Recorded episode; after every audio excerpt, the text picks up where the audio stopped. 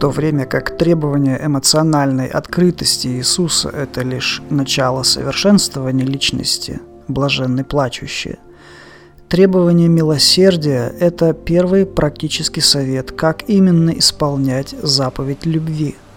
Счастливы милосердные, с ними тоже поступят милосердно.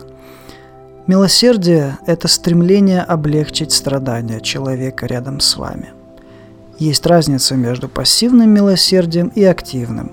Мы можем проявить милосердие только когда наше внимание обратят на чьи-то запросы или страдания. Активное милосердие – это когда мы сами видим страдания людей и по собственной инициативе предпринимаем какие-либо действия, чтобы облегчить тяжелый груз человека. Иисус не раз указывал на детей, как, например, милосердие – которые, как правило, изначально добры и отзывчивы. Мир ребенка – это, как правило, мир светлых и добрых эмоций, где остро и тонко переживаются нужды и беды всех людей. Невозможно, чтобы немилосердный человек получил дар вечной жизни. На этом строится способность любить.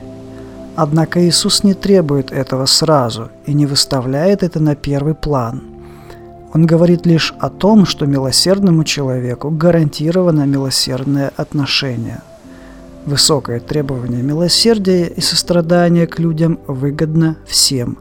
Никто из людей не может обойтись без него ни в нашем мире, ни в духовном. Некоторые элементы учения Иисуса Христа выходят за рамки лишь религиозной доктрины – они достигают психологического уровня, но в итоге и они также необходимы для спасения нашей души.